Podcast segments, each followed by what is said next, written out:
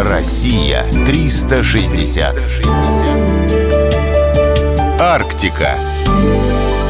Шоинский заказник. Гоголь — это не только великий писатель, но и небольшая утка с гордым характером. Она предпочитает северные широты и, в частности, облюбовала полуостров Канин в Ненецком автономном округе. Особенно Гоголям нравятся дельты рек, впадающих в Белое море. Шумными соседями уток являются морские чернити, синьги, турпаны. Встречаются и такие краснокнижные редкости, как пискулька, степной лунь и кречет. Для их охраны был создан Шоинский заказник. Весной эти места напоминают приморский курортный городок, население которого в разгар сезона увеличивается в несколько раз.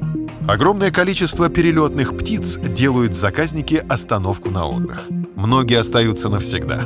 Так еще в 80-е годы здесь образовалась огромная колония белощекой казарки, численность которой продолжает расти и поныне. В тундре обосновались птички со смешным названием «фифи». Они имеют длинные лапки, чтобы с легкостью шагать по мелководью в поисках пищи.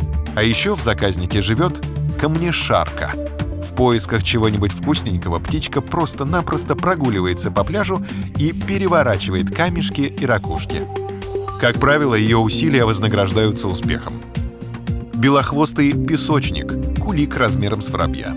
Особенность этих птиц в том, что самка поочередно спаривается с двумя самцами. Турухтан — тоже кулик, но очень важный и пышный. Во время брачного периода у самца на голове вырастают перья, напоминающие большие уши и воротник. Список пернатых обитателей шоинского заказника довольно велик.